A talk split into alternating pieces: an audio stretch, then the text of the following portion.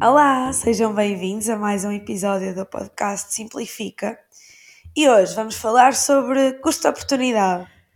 E nós as duas, Filipe, aprendemos este conceito no nosso secundário, em Economia também. Estiveste em Economia ou em Ciências? Eu, por acaso, estive em Ciências, mas sim, mal cheguei à faculdade, acho que é tipo dos primeiros conceitos que, que acabamos por abordar, é o custo-oportunidade. E é algo curioso. Sim, eu falei, eu falei quando estava em Economia no secundário, depois segui Direito, mas logo na secundária já falávamos logo de custo-oportunidade. Sim. Porque é um conceito básico, não é um conceito importante para percebermos tudo o resto. Sim, é muito curioso porque é um conceito que está presente no nosso dia a dia, mesmo sem nós nos darmos conta, porque basicamente está presente em quase todas as escolhas que fazemos, não em todas as escolhas que fazemos. E o que é, acredito que se estejam a perguntar o que é o custo de oportunidade, é nada mais, nada menos do que uma forma de mensurar aquilo que se deixa de fazer quando é necessário optar ou escolher entre duas hipóteses. Um, portanto, estamos numa situação de escassez, com recursos limitados, e temos que fazer uma escolha, temos um trade-off. Se optarmos por fazer A, implicitamente vamos deixar de fazer B. Portanto, nesse caso, se eu, se eu escolher fazer A, o custo de oportunidade é o benefício que teríamos se optássemos pela B. E, portanto, deixamos de obter por não termos escolhido a opção B. Queres dar um exemplo, Filipe? Sim, exatamente. Sim, olha, isto é muito óbvio, por exemplo, eu acho que é fácil de, dos nossos ouvintes conseguirem perceber quando falamos de políticas públicas. Vamos supor que o Estado tem 300 mil euros para investir numa dada política pública. E aí escolhe se quer comprar equipamentos para hospitais ou se quer melhorar as condições das escolas, por exemplo. Se decidir comprar os equipamentos para os hospitais, o custo da oportunidade, no fundo, é aquilo que deixou de investir na educação e, portanto, aquilo que, iria, que iriam beneficiar os nossos alunos. Pelo contrário, se optar escolher na vertente mais da educação, uh, aqui o custo da oportunidade é, no fundo, uh, os ganhos a nível de, de, de bem-estar e, e mesmo de melhores condições nos hospitais. E no nosso dia a dia, temos assim algum exemplo? Era, é, exatamente, acho que agora trazendo isto se calhar para algo mais prático do nosso dia a dia. Vamos supor, entre trabalharmos uma hora extra, que nos vai pagar X, ou termos uma hora de lazer. Nós podemos escolher trabalhar uma hora extra e, portanto, estamos a abdicar de uma hora de lazer. Isso é o nosso custo de oportunidade. Ou podemos ter uma hora de lazer e aí estamos a abdicar daquilo que iríamos ganhar por fazer uma hora extra. Isso seria o nosso custo de oportunidade. E agora, se calhar, para percebermos como é que podemos medir o custo de oportunidade, posso dizer que podemos utilizar métricas mais quantitativas, mas várias vezes o benefício de uma dada escolha não se reflete diretamente a termos monetários.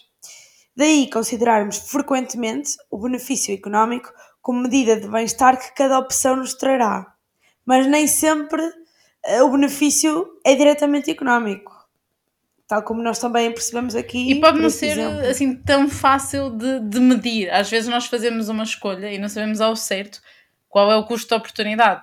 Sei lá, estou-me a lembrar agora, ok, vou pegar outra vez num exemplo se calhar um bocadinho mais prático. Vou, tenho um exame, vou passar uma hora a estudar ou quero ir à praia com os meus amigos e vou uh, aproveitar essa hora para ir à praia.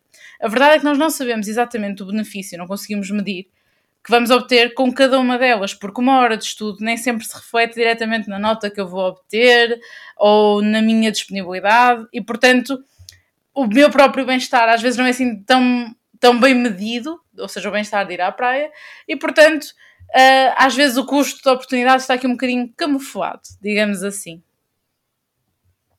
Sabes que o conceito de custo da oportunidade, além de ser um conceito económico, também é um conceito muito que é que eu ia dizer isto? Talvez até psicológico, porque nós, muitas vezes, quando nós, quando nós vamos para uma, para uma festa, muitas vezes estamos a pensar: e se eu tivesse ficado em casa hoje a descansar? Ou se ao contrário, e se eu tivesse, e se eu tivesse ter uh, ficado em casa, se eu tivesse ido àquela festa? O Sim, que é que eu estou esse, a perder esse... por não ter ido? É exatamente esse pensamento. E se, o que é que eu estou a perder? É esse o custo de, de oportunidade. Mas noutros casos nós conseguimos perceber Sim. o seu valor. Por exemplo, uh, se uma dada empresa compra matéria-prima por 100 euros e consegue revendê-la a 130, o ganho em optar por esta prática é de 30 euros. Mas imagina que a matéria que a matéria-prima é trabalhada e o produto final é vendido por 200 euros, quais já refletem os custos de produção com o pessoal, eletricidade e outros materiais.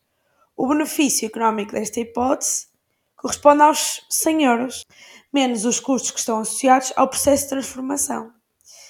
Portanto, com estes dados é possível para a gestão da empresa saber o quão rentável cada uma das opções é e, assim, escolher aquela que permitirá obter mais lucro. Sim, este acaba por ser um dos casos, se calhar, até mais fáceis de calcularmos o que é que estamos a, perder uh, por não optarmos por, por opção inversa, não é? No fundo, é um bocadinho isso, ou seja, podemos revender, podemos transformar, mas também, fazendo agora um paralelismo, estava-me aqui a lembrar com uh, um episódio que nós já tivemos aqui anteriormente sobre as taxas de juro. Por exemplo, o, quando nós temos que escolher entre uma taxa de juro fixa ou uma taxa de juro variável, isto também é uma opção e, portanto, vai envolver um custo de oportunidade. Se for fixa, uma taxa de juros fixa normalmente tem menos uh, incerteza associada, ou seja, menos stress, mais segurança, mais estabilidade.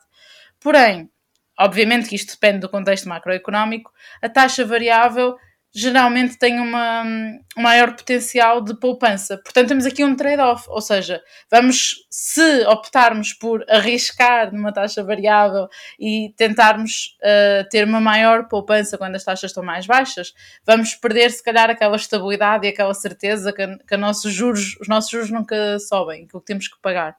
Por outro lado, se optarmos por algo fixo, conseguimos estar mais tranquilos, mas podemos estar a perder, por outro lado, algum dinheiro que nós poderíamos estar a pagar a menos.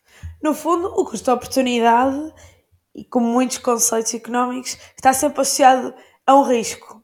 É um risco porque o custo de oportunidade nem sempre é, é certo, é, às vezes é quase uma probabilidade, às vezes é exatamente um e se, uh, nem sempre é mensurável, como nós dissemos. Portanto, o, o custo de oportunidade, hum, lá está, tentamos calculá-lo para nos dar uma maior certeza e estabilidade, mas, como muitos outros conceitos, nem sempre é certo, nem sempre é seguro e nem sempre é estável.